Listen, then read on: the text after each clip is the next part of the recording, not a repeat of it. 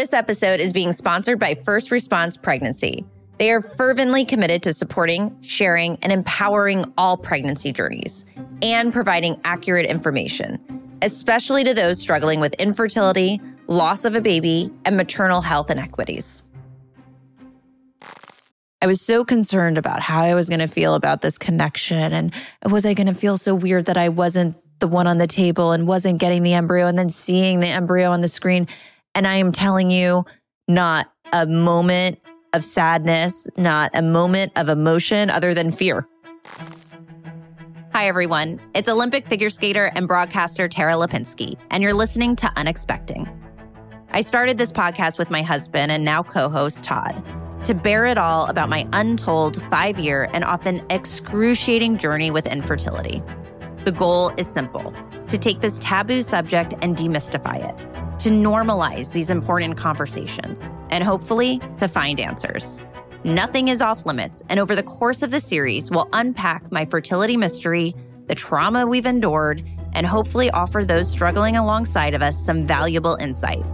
So laugh and cry with us as we ride this unimaginable fertility roller coaster, hopefully toward a brighter day. Please subscribe to the podcast wherever you listen. And if you know someone struggling with fertility, tell them about this podcast. Because our path might be different, but it doesn't mean we're lost. Hi, everyone. I'm Tara Lipinski. And this is Todd Kapostasy. And you are listening to the 12th episode of Unexpecting. So we're doing a little experiment on this episode. We went 11 full episodes without a Sullivan Lipinski Kapostasy appearance. Mm-hmm. But as we were starting, I said to Terex, it's usually her, one of her jobs before we start the podcast is to make sure Sullivan is like upstairs. We actually kind of block him off. It's such a low budget way to do it. We Makeshift. bring dining room, room chairs and put them at the top of the and stairwell. then we lay we lay a blanket over top of it. So it and- looks like a Yeah, wall. so we fool him. so he's always up there, and you can maybe hear his little whines because he wants to come down. But Well, Tara- what's so funny is he can just go underneath, but the blanket kind of throws him off. yeah, he doesn't want to do it; it scares him. um, but he's Free. he's free right now. Roman so free. if he comes down, he's going to make an appearance. We're just going to ignore him because if you don't, he's going to make a scene. So just ignore Here we him. go. I mean, what do you think the chances are? I don't know where he is. I don't. I can't believe he's not down here. Yeah. he's into something bad. That's what that yeah, means. he's out there digging a hole in the digging dirt. something. so, on a much more serious note, on the last episode of Unexpecting, we probably got the worst. I mean, we keep saying this every episode. Probably got the worst news on the last episode, but this truly was maybe not the worst, but it was. I don't know. It was the sort of most enlightening in some ways, I suppose, news that we've gotten on this journey. And it was that we had finally, after, you know, years now, years and years and years of trying to understand our issue um, and doing seemingly every test we could possibly do, we had finally done immune testing. And, you know, essentially, the doctor had called and said, Hey, I have your results and it's not great. You and Todd are sort of mismatched in terms of your DNA, and it could be, you know, presenting some problems with these pregnancies sticking and continuing these pregnancies. So, you know, I know this is hard and we're not pretending to be experts on this. So, want- Dr. if- Lipinski well, here. I was going to say, if you want like real information, like ask your doctor, go online and do some research for yourself. But you know so much about this now too. So just explain what, how the doctor explained what our issue was and, and why this may have, you know, led to a lot of the complications we were having. immunology is kind of difficult and complex to to truly articulate and un- understand. So I think, you know, we spoke to several different doctors that specialized in immunology about this, especially in reproductive immunology. And, you know, first he said, think about it this way, Tara, your body is seeing Todd's DNA and genetics in that embryo as a foreign body. So you're essentially, you know, rejecting the pregnancy. And, you know, we talked to another doctor and she was like, to break it down, and she tried to make it really sweet, which I liked, but she was like, you guys fell in love out of all the people in the world. You two found each other and fell in love, and it was a perfect match. And then you guys were lucky enough to make beautiful embryos, and they are a perfect match. And then, unfortunately, this next step was not a perfect match. And that when these embryos are trying to implant and continue through a successful pregnancy, that's where you run into issues. And it's kind of sad. And I think the way to really think about it is, you know, when someone needs a kidney, you just don't randomly just throw someone else's kidney at them and hoping that your body doesn't reject it. Or if you need bone marrow, you want to make sure that you have a good match. Yeah, it's not exactly how it works, but conceptually, right. that's what yes. it is. Your body is not necessarily treating the embryo as a foreign body necessarily, but it's just making it harder for the embryo to get past these sort of week five, six, seven, eight, nine, you know, those steps. Right. And I think what is happening is it's it, it has to do with your immune system and how it's it's accepting the embryo. So to be a little bit more scientific, it's like my uterus has to recognize the antigens on the embryo which contain your DNA. And then your body then sort of goes through this process to allow certain mechanisms for a pregnancy to continue successfully to happen. And when my body was seeing your genetics and seeing your DNA, those mechanisms that should normally happen were not happening. And again, that's just the point of sort of the pregnancy was not continuing in a strong way. And my body was, you know, essentially, it's awful to say this, trying to get rid of it. Yeah, like, I mean, your body was basically telling you, like, hey, I know you made this decision to marry this guy, right. but like, I recognize how asinine it is for a guy at the end of a first date to jump up and touch the door. Yeah, so it was like making the decision like, for you. Like, yeah. this isn't the DNA we want in our body. Right. Let's try something else. I, I never thought about it that way, but I feel like it's it's kind of sad. it's almost to, like your uterus is smarter than you. it kind of makes me sad though, because obviously we were getting pregnant almost every single time, so my body was recognizing my own DNA, and then it just wasn't making it past that next step because you know, obviously it's half and half. And I don't know, we just got this combination and this is sort of our answer now.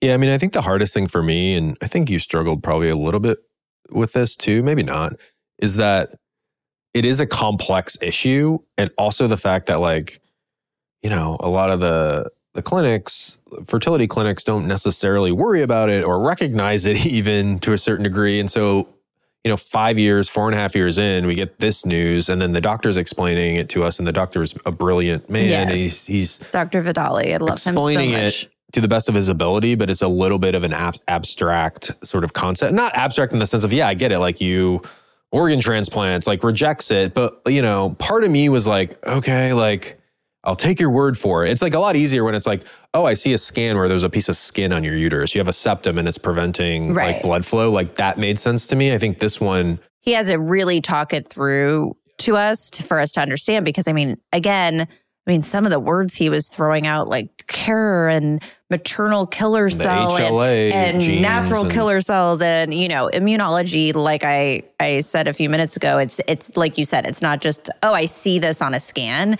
It's really complex. It's hard to understand, and um, we definitely needed the layman's terms to really get it. Um, but I think you know, I don't know how you felt. I, I, I think I was definitely disappointed that we waited this long to take this test. Well, so and, why do you think it took so long for us to get here? Oh my gosh. Well, now I've done like a really deep dive into all of this stuff because it's fascinating to me because I would I would see, you know, Instagrams and people talking about immunology and people talking about, you know, I would have never been pregnant without finding out that I had, you know, issues with reproductive immunology and then took steps with treatment. And people you know are out there singing its praises but for some reason inside the clinics it's not that way. And i think some clinics are.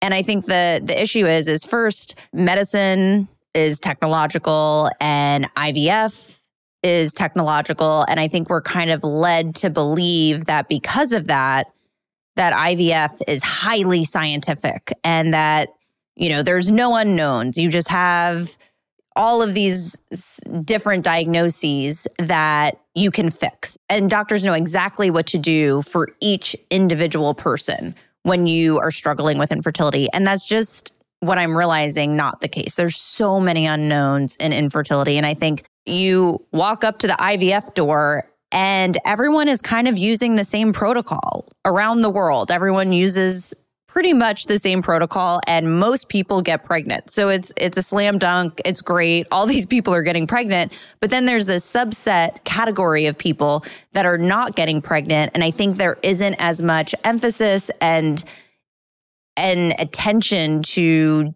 detail and figuring out why these people in this smaller subset aren't getting pregnant. And that's when you run into a problem because, you know, you talk about these what the fuck appointments after a failure. And I'm sure the doctors are like, oh crap, like, I don't know exactly what went wrong. And so a very common answer is like, it's nature or it just was bad luck, especially when there isn't a very specific diagnosis. I will, you know, preface there are some infertility diagnoses that have very specific protocols to follow. But when you're in the unexplained category, it's really different. So I think you're in these appointments and you're like, why didn't that work? That was a genetically normal embryo. Or, you know, what is the next step? And I think there's two approaches. It's either like, let's do the same thing and not change a single thing.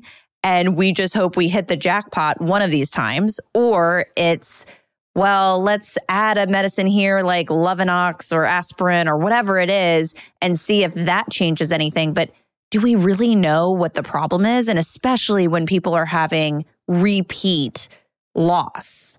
Yeah, I mean, I think you hit the nail on the head with your point about I think this is, this occurs with like a lot of medicine and even just like other avenues of life where you have like customers who like are 90% of the population that like want your product or want this service Right. and you know how to handle it Yeah. and they come in and in IVF in particular like 90% of people uh, I'm making up that percentage but a large percentage come in after a few attempts they get embryos they implant them they may get pregnant or maybe they find out like a very specific problem that they Right. have and they can't have kids ever Right. whatever it is but then you do have this 10% that like goes on for year 2 year 3 year 4 year 5 and it's unexplained which is a problematic term because it's explained by something. Something. Eventually, it just might be many things or one thing that, you know, we don't know or an aggregate of things or whatever. But, you know, I think the other issue too that relates to all this is that like these doctors can't like learn every subset of like what could be the problem. So it's like, I don't know, do like all fertility doctors are they experts on like immunology? Like I don't know. Well, no, that again, actually, this is a perfect example of, I think, a problem in this area. Look, I think immunology and especially reproductive immunology, there's not that much research and all these studies around it. And the more that people will actually put time and research and energy into it, then I think you'll bring the doctors in and make them realize, oh my goodness, we need to start testing for this right away. Like, for example, and not to get in the weeds, that, you know, we took a test called an ERA that would measure how much progesterone is needed before a transfer. And that is now very common, right?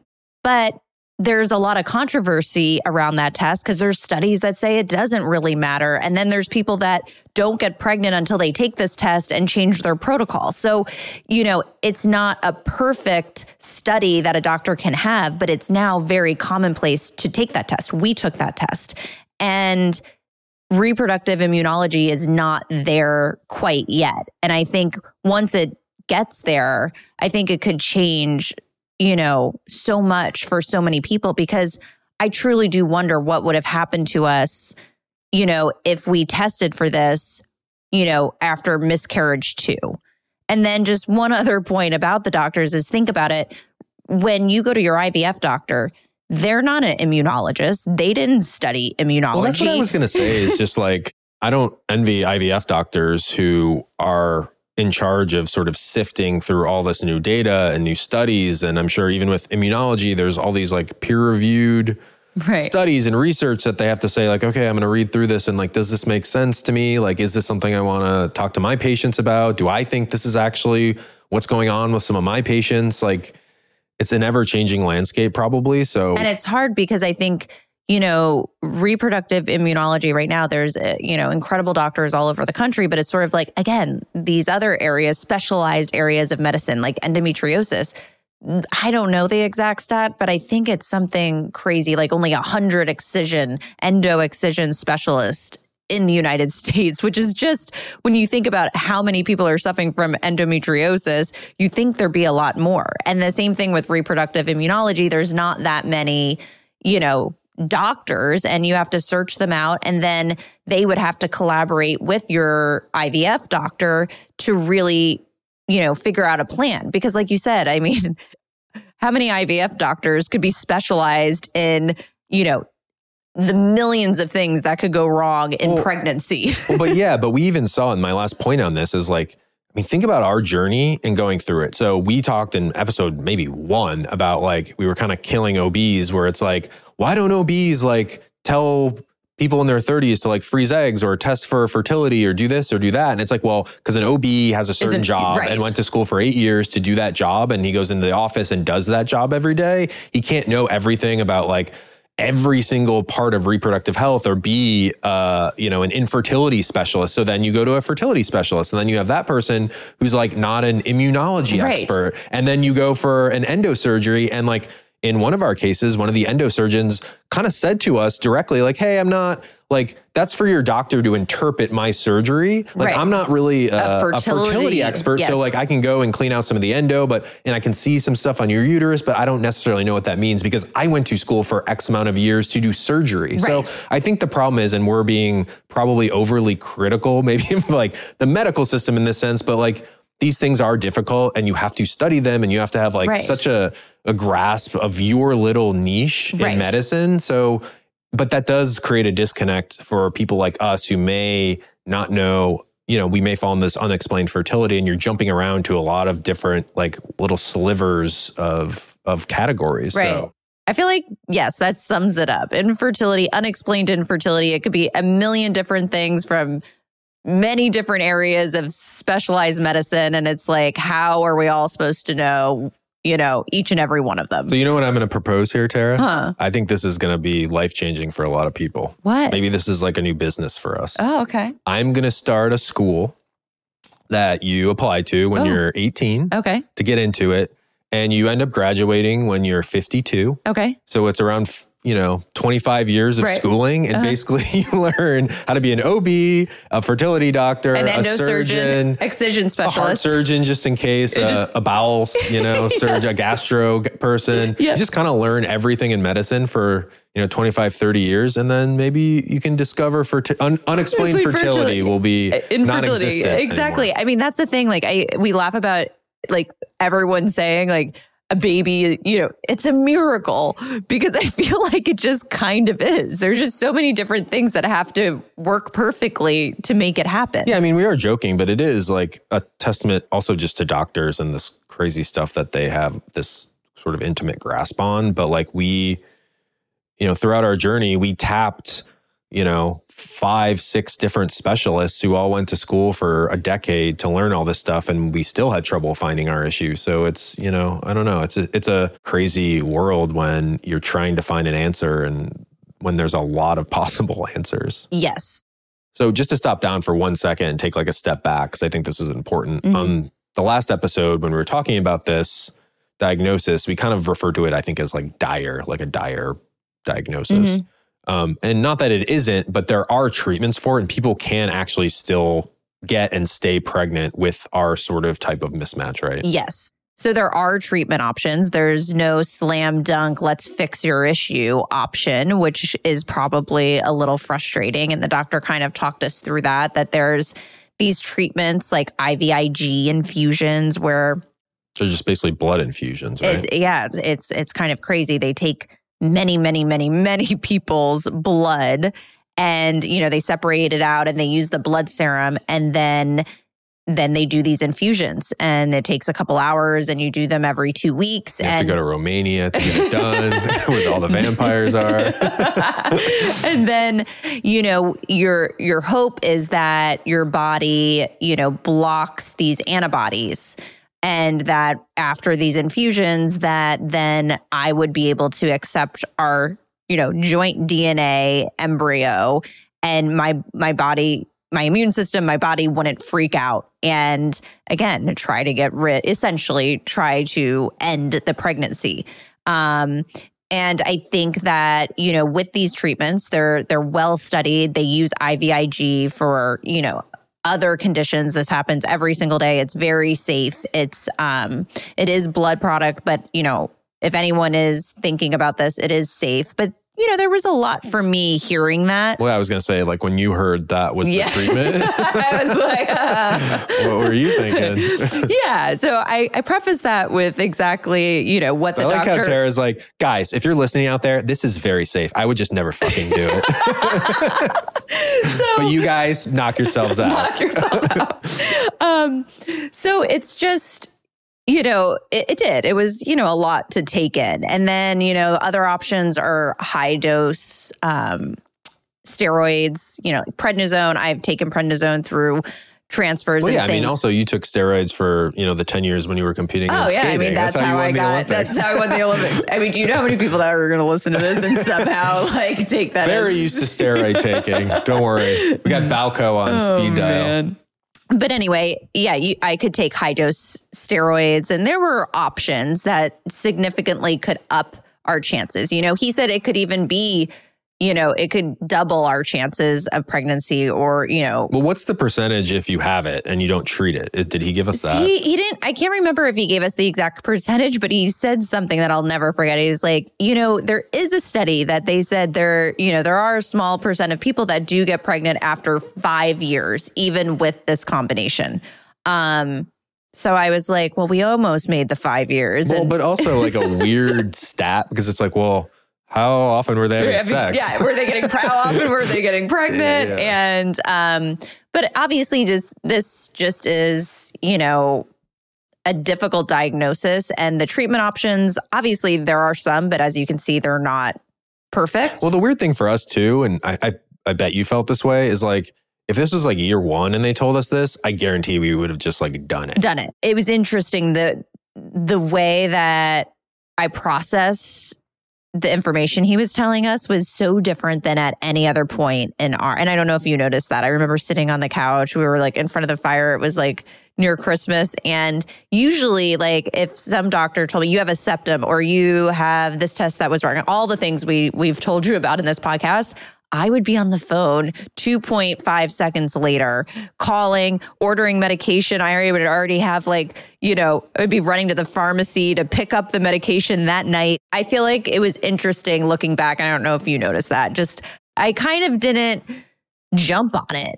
I just kind of like sat there. I was like, okay, I'll, th- I'll talk about that Yeah. tomorrow to I mean, you. I have a hypothesis for this that is What like is a long, big, longer discussion, maybe for later. I don't know, but I think you felt like this was a very good, like one A reason why we had been going through this for five years. And I think you were. It was a weight lifted a little bit, and I also think it was great that it like was neither of our faults individually. That like, and couples probably struggle with this if it's a sperm issue or if it's like a this issue, like couples like blaming each other for stuff. I think like us knowing that it was like this weird genetic thing that our great great great great great grandparents or you know some monkey somewhere that we evolved from it's like their fault i think maybe it was just like a a sort of exhale a little bit somehow i Yeah, don't know I think it it was an exhale. I mean, I have thoughts on this now. This is I always love when we get in the podcast and we we don't talk about these things beforehand. And I,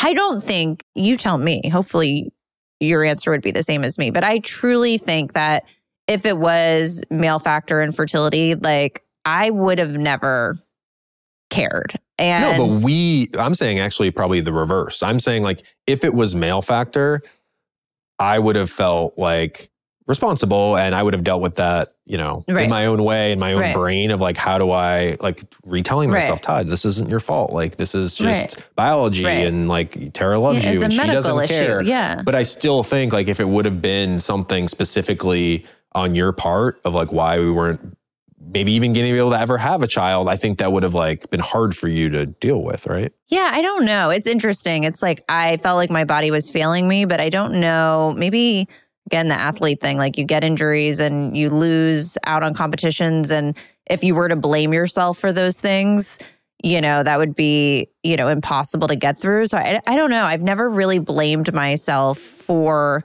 these conditions because they feel like medical conditions. But maybe that's like I said, back to like when you're an athlete and your coach is like, it's not your fault that. yeah, I'm just thinking about if it Yeah. in my own like even when my fever and it was my Yeah. sperm and you start to like go in your head and it, you cycle through like okay like what if a year from now it's like Todd your like sperm is just not going to ever work to Right. make a child I would have of course been like beating myself up over Oh, that I think Aw. Well, I would have fixed that for you. But I think, like, you know, the interesting, uh, do I call it sweet?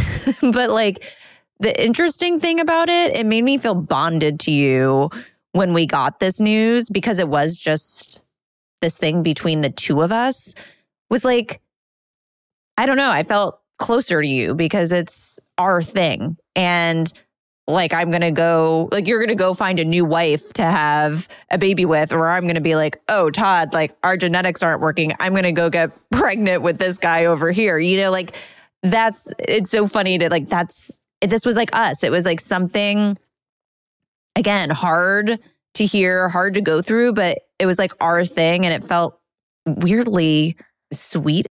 So I think it's like really important at this point in the podcast, 11 episodes in now. We've been tracking the sort of fertility mystery for, gosh, I don't know, 10, 11 hours at this Yeah. point, talking about all these things. So, I mean, I think we sort of have an answer, right? I- I, I guess I'm just asking for you to kind of articulate from episode one to now, I guess, what explains all the problems we had.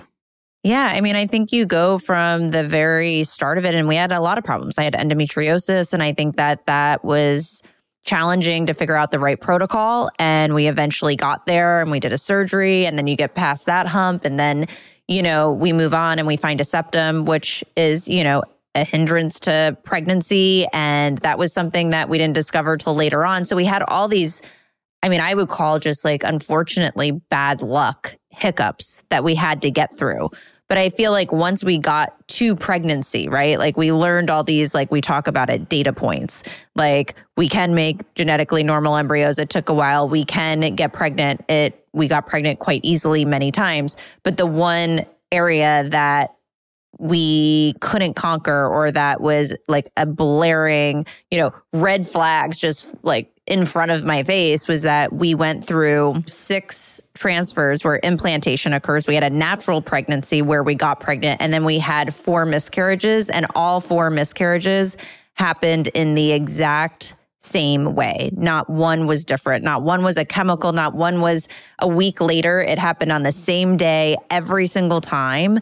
And I think, like, when I talked to Dr. Vidali, it finally in my mind just sort of made sense. He's like, look, if you're miscarrying, and maybe this is, you know, interesting for people that don't really have infertility or going through IVF, but have had a miscarriage. If you're naturally getting pregnant, and we've talked about this, and you miscarry, you know, usually the main reason is genetics.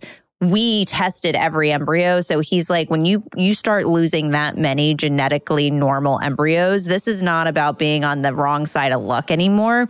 There is a clear underlying biological problem that's happening. And with immunology, he said our low HCG, the sort of like slow progression of a pregnancy is exactly what is most common when you struggle with reproductive immunology with this genetic mismatch. It's your body's tolerance for this pregnancy. So for me, this was a clear answer. I think we ran into a million other things that went wrong, whether it was my endo, whether it was, you know, you had a fever, whether it was I had a septum, wh- you know, whether it was the right or wrong protocol. I think But the overarching main mystery, I suppose, was an immune issue yes. And I think that for getting and staying pregnant. for getting and Yeah. staying pregnant. Yeah. I mean, we just had all these other little mysteries and we solved those. Just to summarize, I mean, this is satisfying, I think, for us and, you know, for listeners out there for the podcast. Like, mystery solved, I think, in a certain sense, right? We had all these little micro problems that killed us along the way, but then eventually, you know, four and a half years in, we realized that this immune issue was probably just not allowing us to stay pregnant.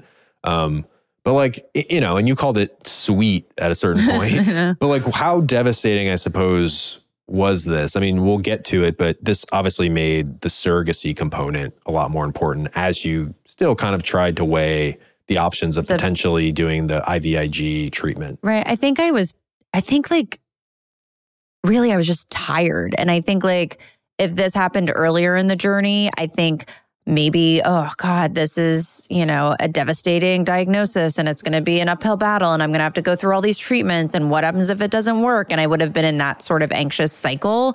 And I feel like I was just too tired to be in any more anxious cycles.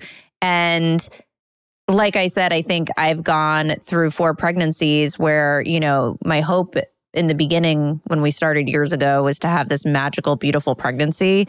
And I think just infertility and pregnancy loss stole that from me forever. And I was never going to have a pregnancy that was fulfilling in the way that I wanted it to be. So I feel like I was a little jaded. And I was at the point where I was like, I need a baby earthside. And I need to now worry about will our embryos work in a surrogate? And that was the main thing on my mind and my first priority. So there really wasn't any room to think about anything else. In the in the back of my mind, I was like, okay, let me figure out if I'm going to go through with these treatments, but we got to get this surrogate pregnant. Well, that's the other thing to point out, and we'll talk about it later too, is that yes, we believed the immune issue was our issue, but like, I don't know, like crazier things happen. Like, what if there was some another issue with our embryos that like what if we did have the immune issue that's why you couldn't stay pregnant but there was some other issue why a surrogate couldn't even get pregnant like what if our embryos are still bad somehow Well, what I started to think, of, I mean, we really hit all this bad luck along the way, as we talked about, all the hiccups to even get to this point. And my my next thought, it's hard after you get so much bad news, is to think, what if we also have another issue? And then there was also, you know, after hearing this news, you know, even the doctor's like, you may want to test your surrogate to see with that match of genetics that we have to make sure that she doesn't have the same issue and you want to find a surrogate that would be the perfect match for your embryo. And then I'm like, oh my goodness, like this just seems so complicated at this point that I just all I could think about was like we we thought the stakes were high before. The stakes could have never been higher. Now it was like this this embryo of ours needs to work in a surrogate. So we spoke in the last episode about starting the surrogacy kind of journey and reaching out to agencies and just kind of understanding the process because both of us were pretty ignorant to that. I mean, that's what a lot of IVF is, right? Like you go into something not knowing and then you come out of it being an expert. Right, yeah. but we weren't experts at that point. No. But so we started that process. We're talking to some agencies, looking at bios, but not shockingly, you kind of weren't coming across anything that you liked or you know Yeah. people you know they have these bios and some people didn't want that much contact some people were in you know other states and like all this stuff Yeah, So- there's just a lot that goes into it. I feel like it's kind of like dating where you have to like pick and choose what means the most to you in a relationship. And because you're never going to get it all. And like you said, whether it's, you know, they live in a different state, which would mean that you're not at scans, whether it's, you know, they don't want to have a lot of communication, which could be anxiety inducing, or it's their stats, which is really weird to look at. You're looking at someone's stats and you're gambling will this person be the best person to have a successful pregnancy well yeah because i i think you know I might be wrong. I forget, but I, I think you may have like casually sent Dr. Beck a couple of these like bios, and she like nixed a couple of them for various Right. medical reasons. Right. And then you think you find someone. And there was a few that I was like, oh, this feels like a good match. And then Dr. Beck's like, no, I, I didn't like this medical issue and I didn't like that. And you get all of this. Like there has to be, you know, so so much criteria that they have to meet medically to become a surrogate. But beyond that, you know, there's like, did she have a cesarean? Did she give birth early on her third surrogacy? Did she get a high blood pressure note, you know, in week 12? Eh, there's just so many different things that you're looking at. And then you're worrying, like, oh, will that be a problem when we move forward? not to do you know surrogacy 101 but obviously there's different kinds of surrogacy like there's a surrogacy we did that's like we're putting in our embryo that we made together and what's it it's called a, A gestational, gestational s- carrier, so surrogate. I always love the analogy like our bun her oven, you know, like her uterus is uh, the home for our genetic embryo. But there are other types of surrogacy journeys, whether it's you're using, you know, the surrogate's eggs and you know, so you have donor eggs mixed with a partner's sperm, and then they're also carrying the pregnancy to term. So there's, you know, obviously a bunch of different ways that a surrogacy journey goes. So we got pretty lucky, I think, like fairly, you know, we talked about sending a couple names to Dr. Beck, but just as a like, hey, check this person out. Like, what do you think? Um, but pretty early on in our search, you came across someone who really jumped out at you. Yes. Michaela.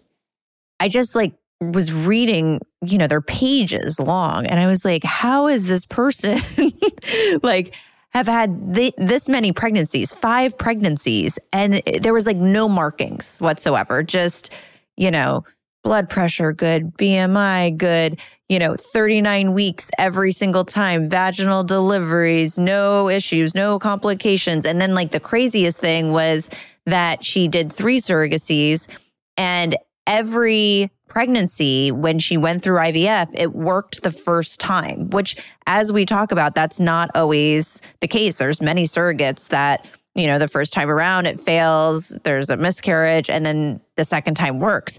And I just thought, oh my goodness, she hit the jackpot three times in a row. Like, this is our person. But probably the only mark against her was she wasn't in California. So she was in a different state, which could you think of another thing in life that's like less control than like putting your No. prized embryo No. in another person? So it's like then they're in another state. So that was the only thing where I was like, oh, Tara, And also me, can you you, imagine? okay? could you also imagine just like the match of anyone or if who we go with control? or if we go with this person, like God bless that person for having to field like your inquiries on a right? But you know what was weird? You cared more about the different state than I did. I think, and it's crazy thinking about it, I was so traumatized by doctor's appointments that I feel like I felt relief that, you know, I maybe didn't have to go in person. Yeah, and as we don't look at him, um, we Guys. mentioned this in the open, but Sullivan has woken up from his nap And he's right in the scampered down mid- stair- mid- oh, oh, and he's laying down. Okay, So just keep talking. He's there. He just he's really interested in the surrogate conversation. Right. And now a quick word from our sponsors. First Response is fervently committed to supporting, sharing, and empowering all pregnancy journeys and provide accurate information, especially to those struggling with infertility, loss of a baby, and maternal health inequities. First Response knows that when testing for pregnancy, you want to be sure of your result. That's why they created Comfort Check, a pregnancy test kit that helps you test confidently and conveniently. The First Response Comfort Check Pregnancy Test Kit is a value pack containing eight total tests, three First Response Early Result tests, and five First Response Pregnancy Test strips, allowing women to test early and often for added reassurance. First Response's Early Result test, included in the Comfort Check Kit, is their number one best selling pregnancy test. It detects all major forms of the pregnancy hormone commonly found in urine and is over 99% accurate from the day of your expected period, with results ready to be read in just three minutes. The First Response Comfort Check Pregnancy Test Kit is available for purchase in store and online. Be sure to pick one up today. I've talked before about how lonely the infertility journey can be and how finding adequate support can be so difficult, which is why it's so refreshing when a brand pulls through offering information and products from a place of experience. I'm talking about Bird&Be, a prenatal supplement brand founded by women and fertility doctors who have been through infertility themselves. They know that not all prenatals are created equal, and their doctors dug deep into the science to create supplements that support you, whether you're trying at home or pursuing fertility treatment. I love that Bird&Be's preconception prenatal, the powers, contain all the doctor recommended ingredients. But they take it a step further by also including important antioxidant support from CoQ10 and NAC to optimize egg health, support egg quality, and fend off everyday stressors. Bird&Be knows that fertility is a marathon, not a sprint, and is with you every step of the way. Head to birdandbe.com to get 15% off your first order with code unexpecting15. I wanted to give you more information about ReceptivaDX. I feel very lucky that I was able to take this test and remove some of the mystery out of my own fertility journey. A diagnosis of unexplained infertility is difficult, and miscarriage is traumatic. So I'm thankful there's a test like ReceptivaDX that can provide insight and answers that many people are desperately seeking. ReceptivaDX is a powerful test that can help detect inflammatory conditions on the uterine lining that might be preventing you from becoming pregnant or staying pregnant. If you have experienced implantation failure or recurrent pregnancy loss, ask your doctor about ReceptivaDX testing. If found, uterine inflammation can be treated, providing a new pathway to achieving a successful pregnancy. Treatment options can improve the chances for a successful live birth fivefold. To learn more, please visit receptivadx.com or ask your doctor if this test is right for you. So, at what point did you pass her name along to Dr. Beck, and what was, you know, Dr. Beck kind of has to weigh in and approve it essentially? Yeah. So, right away, I was like, you know, and that's another thing. Surrogates will go like within hours. If you don't jump on them, they're gone. You could look it over and, and write the agency, oh, like I would like to talk with the surrogate and move forward. And they'll be like, oh, I'm so sorry. She's already taken. So, you know, I immediately sent it all over and I was like, please look at this unicorn and tell me what you think.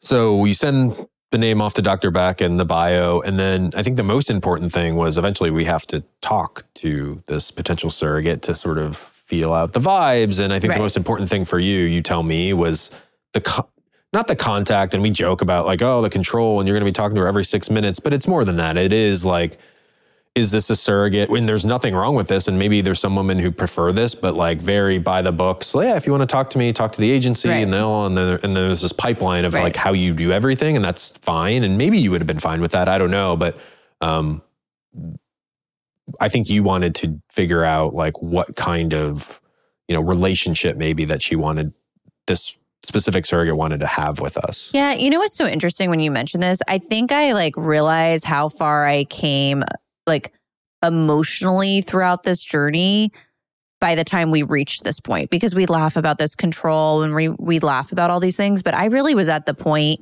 where you know, even if the surrogate said I never want to speak to you, like, and I thought she was a good candidate to carry our embryo, I was 100% prepared to move forward with that. So for me, after we had this call, this Zoom call. Yeah. So we get on a, a, a Zoom, Zoom with her.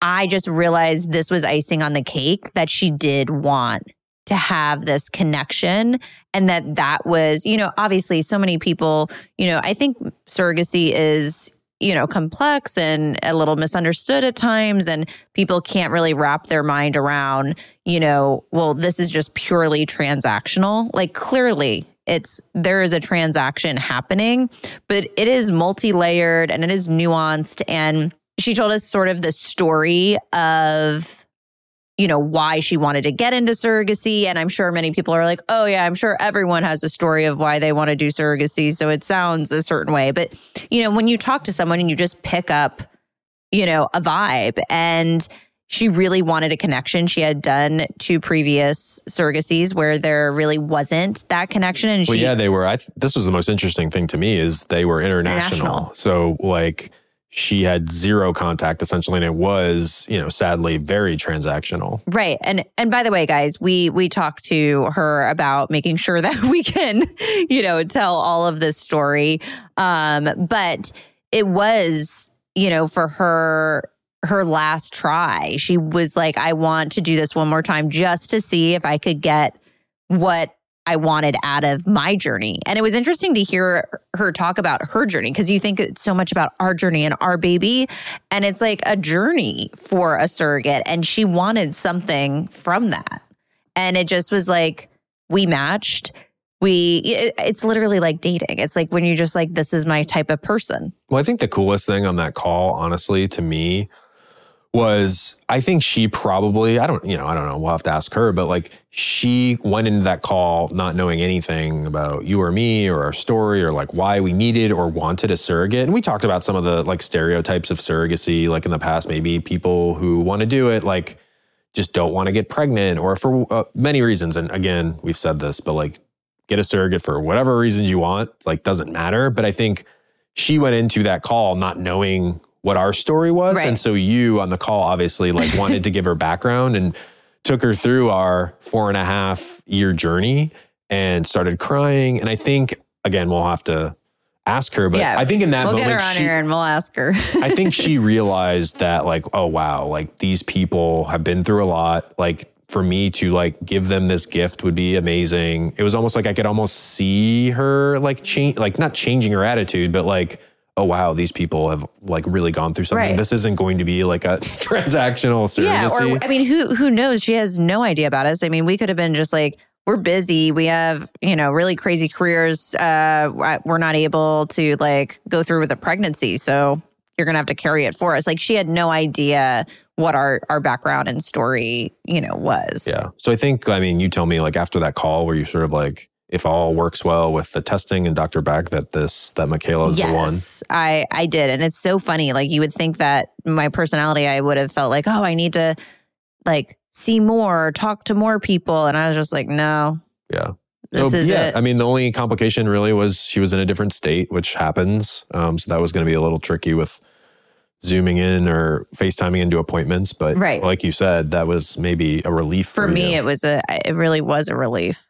Once we sort of, I guess, pulled the trigger on a surrogate and kind of had the specific surrogate now, what what was the emotion? Was it a sense of relief? Was it like a little bit of sadness that you're like moving No forward? fear, pure fear, and that's like again, what's so interesting when you get to these points. Like people think about like surrogacy. Like if you've had a natural pregnancy and you're a mom of two that has carried your kids, I'm sure you're like, this sounds like really hard. This sounds really difficult.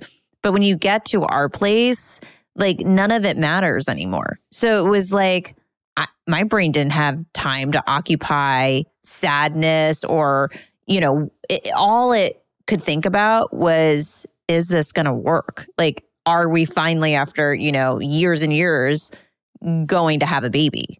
And that's all I could think about. It was just fear at night. Just is, is something wrong with the embryos? What if the what if we run into another issue? Like that's all. I was like on a little loop of that. Yeah, it's weird because if you would have talked to me about surrogacy like five years ago, my 1A concern would have been like the control of like, well, how do I know this person's not like Right. smoking crack when I'm not Yeah, around? yeah. Like, this is my embryo Yeah. inside this person. I'm trusting this person, but like, Or connection, or all these other things. you kind of just get to this point where you just want the baby so bad that like you're not, you trust the person. And obviously, we you vet. yeah. selected this person because Right. we knew she was an awesome person and was going to take care of Right. our, our child. But like, you kind of just let go of those things. It's like, I don't know if she has a f- fucking beer one night. I don't care. No, I'm kidding. What?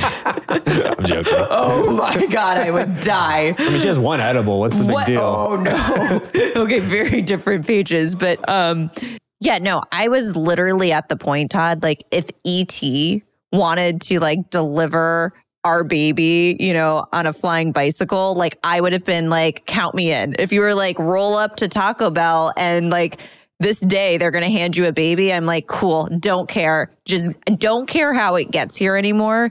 Just give it to me. And I think it's just so interesting how my mindset changed from like, oh, this magical thing that I need to experience to like, fuck that. I don't care. Like, I just want a baby. So I want to move on. I, you know, like how, and I, that was another thing. It was like, we spent so much time trying to get me pregnant. And yes, it's a beautiful experience for nine months, but then you get, you know, hopefully, you know, decades of memories with your actual child earthside. Like I wanted that. And I was like, I don't want to be hung up anymore on nine months because how, you know, am I going to talk about these nine months for the rest of my life or am I going to be talking about the child like sitting on your lap someday? And that's just like where my mindset was at this point. I feel like there's a lot of sci-fi references here, like talking about ET and now being Earthside. What does that mean? Bring baby Earthside.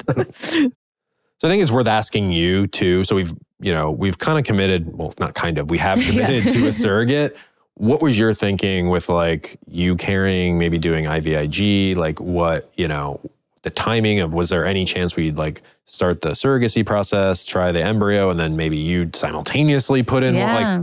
That's what was that was sort of the plan, right? Like that it would have been cool. What do they call them? Like Irish twins, kind of, where you know, I spoke to Dr. Beck and we were like, okay, we're going to get her pregnant and then we're going to put me in, coach, and let's see if we have this really crazy happy ending of like Irish twins. Um, so that definitely was was the plan at the time.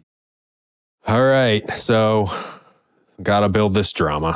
Uh oh. Sixth. One, two, three, four, five, six. Transfer. yeah. How was the process, just the build up to that transfer, different with a surrogate?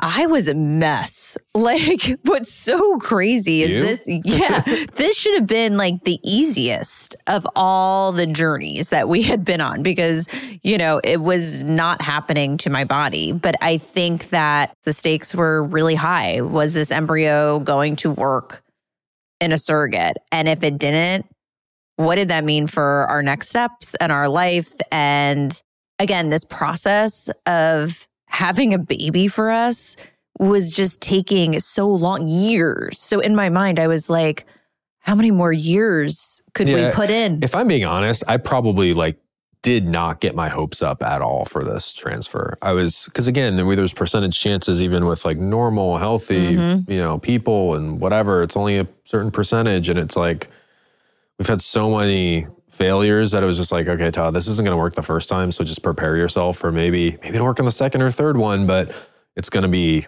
you know, it's not going to be easy for us because it never is. right. It just it, it's just fucking never easy. So Although I say that, and I'm sure in the back of my mind, I was thinking, "Oh my God, please, just like this would be so unbelievable if it just If like it worked. And just you've obviously mentioned it well, but like, yeah, there was still a fear of like we may never have biological kids, and that Right. was always something we wanted, and you know that would have been something to grieve and let go of. yes, that would if have it wasn't in the cards. Yeah, that would have been, you know, that next step that we would have to face together. And I think like that was sort of my big fear of if it if it doesn't work. And I do think you said this was like so nerve wracking for you. Like you, the emotions and the internal struggle you were having was like taking a physical toll. I remember, I think you got like COVID. You were just like very worn down around this Yeah, time. I mean, and that's like it. It all kind of coincided at this this point. You know, we were making all these big decisions. When am I going to try, and when am I going to do another transfer? Go through treatment and the surrogate, and it was like my body finally was like, "Screw you! I am just so." Tired and the last D&C I bled for a, f- a few months and I just the fatigue I had the you know I I was like these dark circles were showing up under my eyes. I remember I was like I, literally falling asleep everywhere we went, and I could barely get upstairs. Like I was like so exhausted, and I got tested, and I was anemic, and you know it was just like I think I put my body through the ringer. And then now we're right back in it with the surrogate with these crazy high stakes. And I just think my body kind of like gave up on me a little bit there where I lost like six pounds in two weeks as we were preparing for this transfer because I was that nervous. Like I was just so nauseated all day long that I couldn't eat. Like I was just, you know, I don't know, a little nervous Nelly running around the house, probably driving you crazy. So we've talked extensively, obviously, on the podcast about what that experience is like going in for a transfer. So, you know, weeks before we were going to do this transfer with the surrogate, um, you thinking about that, you know, we talked about like we're playing music, like Yeah. you're the you're the center of attention. You're on the Yeah. bed. You're getting ready. You're taking all the stuff. I'm like I'm getting up. my Valium. I didn't get a Jeez. Valium. Getting your drugs. Yeah, we got it. You're a drug addict. Uh, um, yeah, like your, it's a our intimate moment, and so thinking about it, like adding another person into that, was that hard for you, or how were you thinking about what that transfer was going to be like? So I think it was interesting. I was just worried, like I said, about the fear of the, if this was going to work, and there wasn't really time to like worry about any other part of the surrogacy journey that I think most common people would think about, like oh the connection and I'm not carrying it and all of these things. But I think I did before the transfer get a little like confused. I was like, wait a minute, like you said, like wait, I'm not getting in the the bed and the gown, and I just didn't I didn't think that I was to like it. Like I felt like I was to feel uncomfortable a little bit. I felt like I was going to be sad. And I remember talking to, you know, my mom and and my friends of just like oh this is going to be really hard for me. This is like I'm doing it for our potential baby, but like this is going to be hard for me.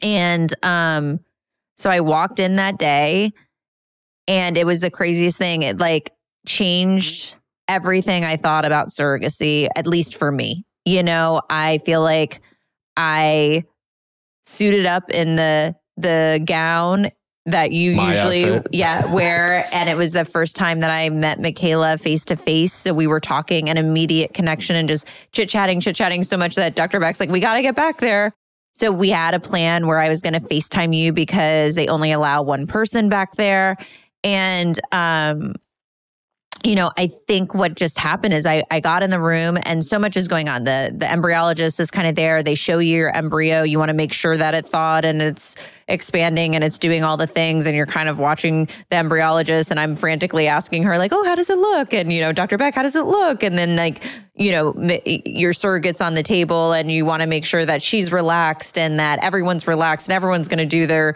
their best job possible. And I was supposed to call you I didn't make the cut. and he didn't make the cut because again this, Picture me sadly on the couch, like staring at my phone, just like, please just FaceTime me. I, FaceTime. I want to see the spark of life. It's been Well, four and a half years. This yeah, is we- this is the climax, and I'm not a part of it. we saw it four times and and nothing happened so like the the the moral of that story was I was so concerned about how I was going to feel about this connection and was I going to feel so weird that I wasn't the one on the table and wasn't getting the embryo and then seeing the embryo on the screen and I am telling you not a moment of sadness, not a moment of emotion other than fear. Again, Yeah, fear. just the, an example of like one emotion just outweighing every other emotion you may expect to feel because you were just so fearful that this wasn't going to work. And I- yeah exactly that I just didn't have time and that's why like unfortunately I feel really bad but like I made the call to not FaceTime you because it was you know it's chaotic in that moment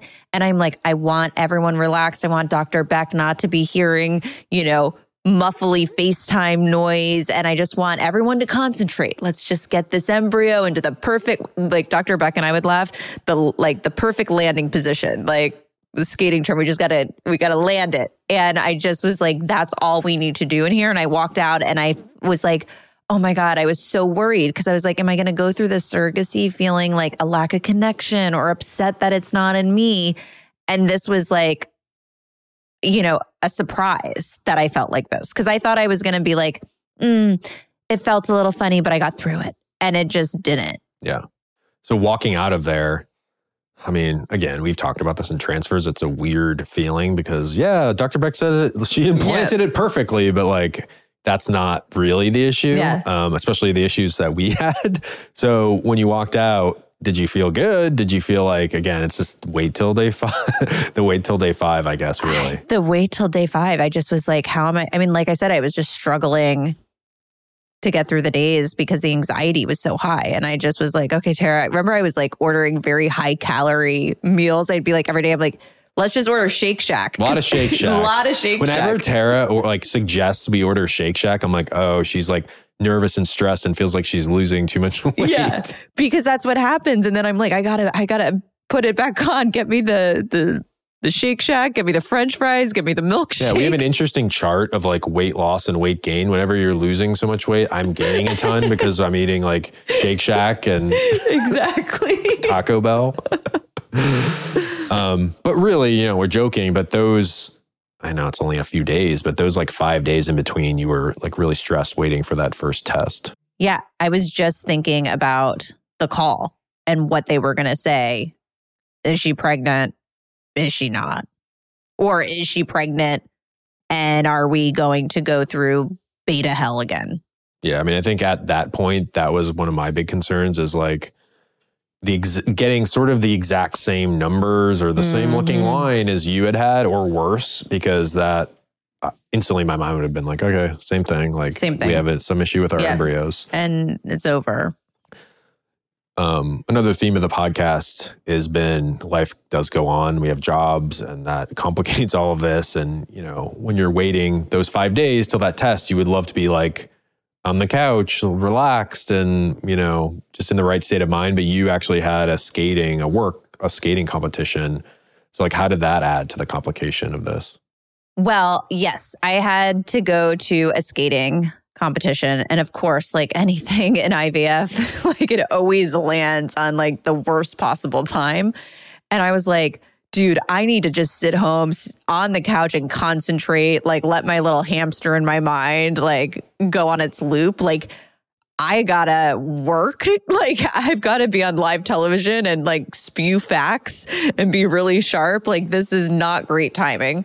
Um, but I went there, and of course, the first day was going to be the day that she did. It was day five. Right? day five. Well, I for, I don't remember this. Like you obviously, I mean, it's sort of your and the surrogate's decision when you start testing. So right. you guys just decided for your sanity to do a day five for just that data point, I guess, right? Yes. Yeah. And I mean, that's another thing to talk about communication. Like a lot of people, as we mentioned, like go through the agency and we'll speak with them and they don't really talk to the surrogate we were already just like texting. Fast friends. Yeah. fast friends, texting. And we're like, cool, day five, let's do it. And, and that was day one of your of my competition. Event. Yeah. Fun times. Yeah. So just take me through that and how that went down and what the results were. So, day five morning, she sends me a text with a picture of a pregnancy test and she follows it up with, I don't see a line. Not not good. I was not like, good. I was like, okay. I I mean, just like you know when your art we talked about hamstring fuzzies when you see some like medical you know disgusting thing on tv well i use i i get like arm fuzzies when it's like the anxiety gets so so much that like i just like freeze. And i was like ah, like I, what is happening? But i was like okay just give it a minute, let it dry for a second, send me like a video, send me a text. And because I was like, I think I see a line. Well, it's so it's worth pointing out that like, and this is almost funny and just so indicative of these journeys is Michaela, you know, she, as you said, she had all these like A plus pregnancies, probably as we've talked about, is one of these people who took one pregnancy right. test on day eight or whenever, which missed a period, like whatever. Right. And saw a big, thick, juicy line and like threw away the pregnancy test. So like, I, you know, I don't know this for sure, but maybe that's the first day five test she's ever taken and didn't kind of get the like squinter. Cause again, if you would have handed me that five years ago, I've been like, this, there's no, no line here. Right, right. Like we're not right. like messing with the contrast and taking nine yeah. pictures at different angles and seeing if there's like some little HCG number there. So she kind of was unaware Better call Lipinski call. Squinter Pro here. we should, that could be our business actually. I would love it. It's like, you know, people sell lemonade outside their house. You can do like a squinter stand. Yeah. And you know, I like that kind of stuff. Anyone in Los Angeles, if you need a squinter, yeah. if you want to know your HCG and just want to yeah. take a pregnancy Hit me test, up. literally DM me. I love it. No, not D. The point is that it's a lemonade stand. Oh, I actually get paid for this. It's actually a combo. You can get lemonade 10, 10 and cents. your yeah. test thread. but I asked her to send me videos and, you know, other pictures, like let it dry for a second, let me look. And, um, you know, I, I looked at it and there, you know, I did see a faint, faint line, but I was even really squinting for it, which, you know, I've seen many of my own day five pregnancy tests and I was like, oh wow, that like mine actually at one point were darker. Well, that's so, you know, just to stop you, it's like that was by far the most upsetting thing that probably could have happened in this transfer and for this pregnancy test. It was literally what we were talking about, like worst nightmare, maybe beta hell, happening. like worse actually. Like uh, you know, I looked at these tests too, and I remember kind of trying to lie to you or whatever when you're like showing me your tests, and you're like, "Is this darker?" And I'm like, "Oh fuck!" Like it is darker than hers. So I immediately my mind goes to like, "Oh, okay, here we here are we for go. another six, seven here weeks." Here we and, go. Yeah, and and you again to complicate things. You're, I mean, do you remember like where you were in terms of like your work day when that was going that down? was still early in the morning so but the problem was is like i had to get ready i am doing hair and makeup and interviews and it just was like that feeling where i was just so anxious like I don't know. I just like was like a kind of zombie, kind of running down, you know, filling Johnny in on everything, just trying to like get through the days and concentrate on work because, like, obviously I really care about what I do and I wanted to do a great job. But, you know, it's just exhausting to have something like this simultaneously going on in your life. And then just the thought on, you know, now you can't do anything. You have to wait till the next day to see the pregnancy test. So, I mean, did you think it was kind of like game over at that point? truthfully, I, truthfully, I did. I really did.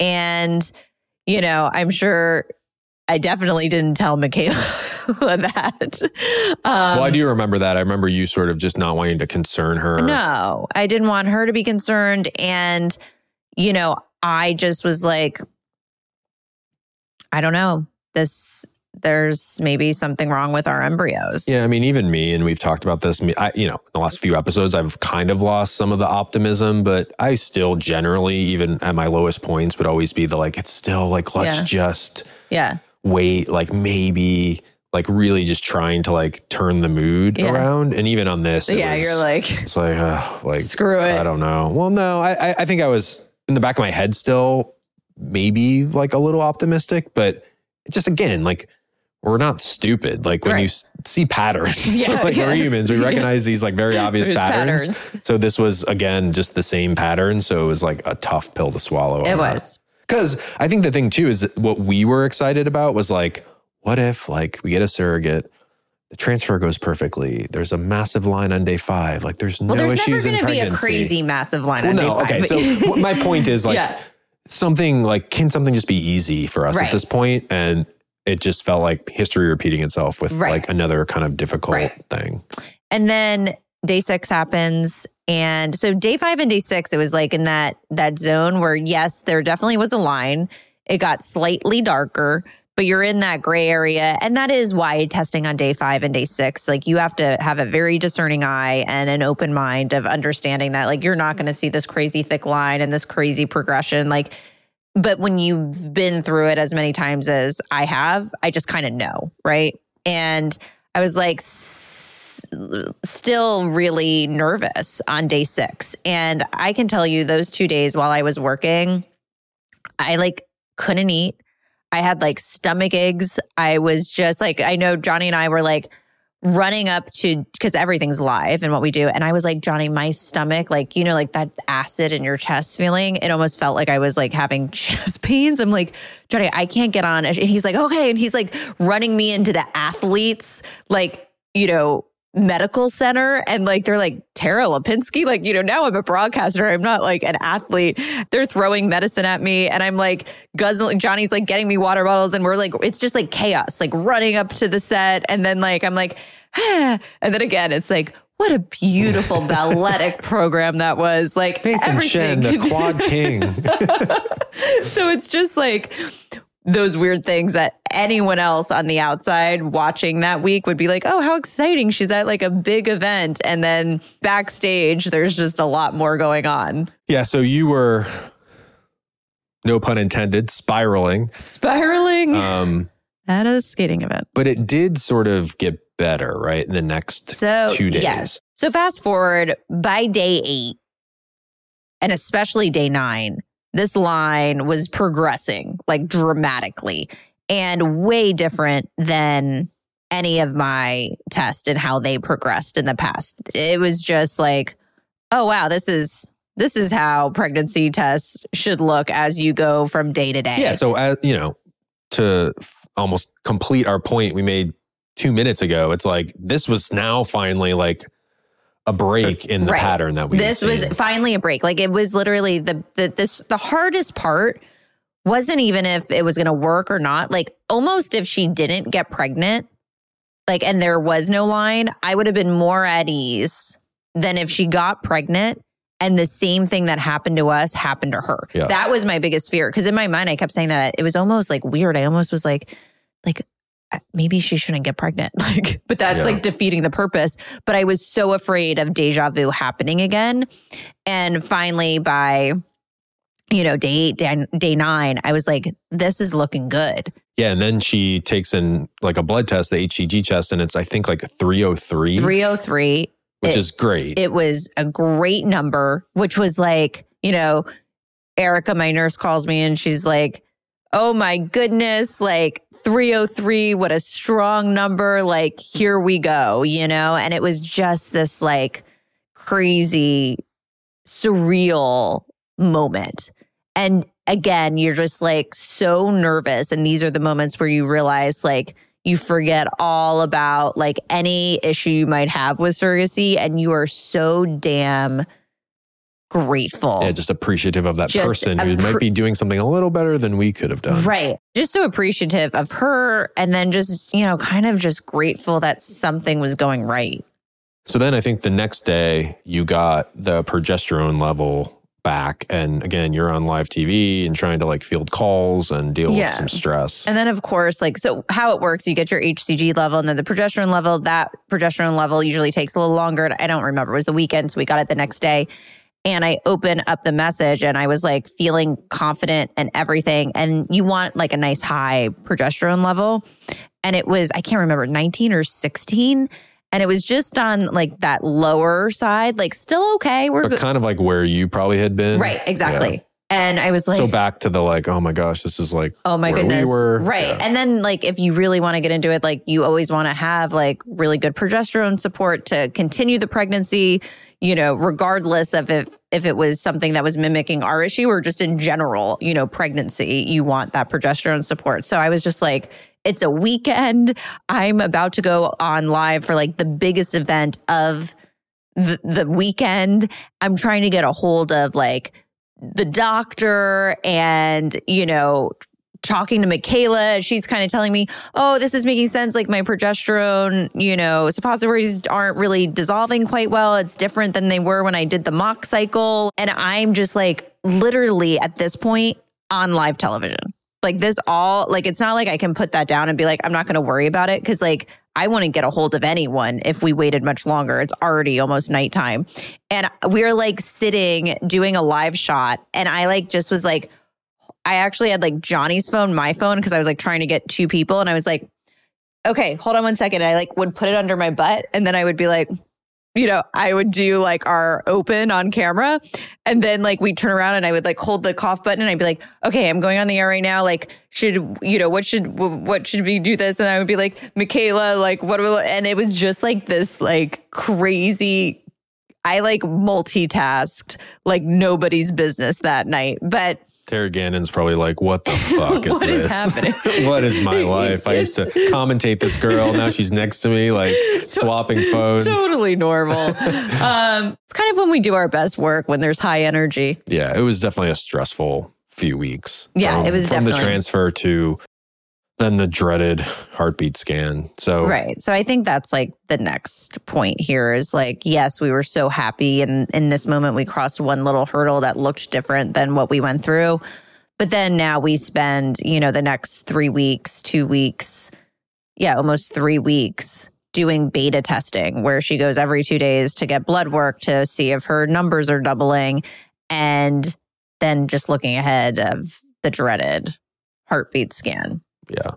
Psychologically for you, what was that like kind of leading up to and thinking about the heartbeat scan? what I could compare it to is, you know, like when you wake up in the middle of the night and you have all these crazy thoughts and you're like, wait a minute, why am I worrying about this? Like, this seems awful. And you can't go to bed and you keep thinking about it. And then you wake up and you're like, oh, that's so silly that I was thinking like that in the middle of the night. Like, everything's fine.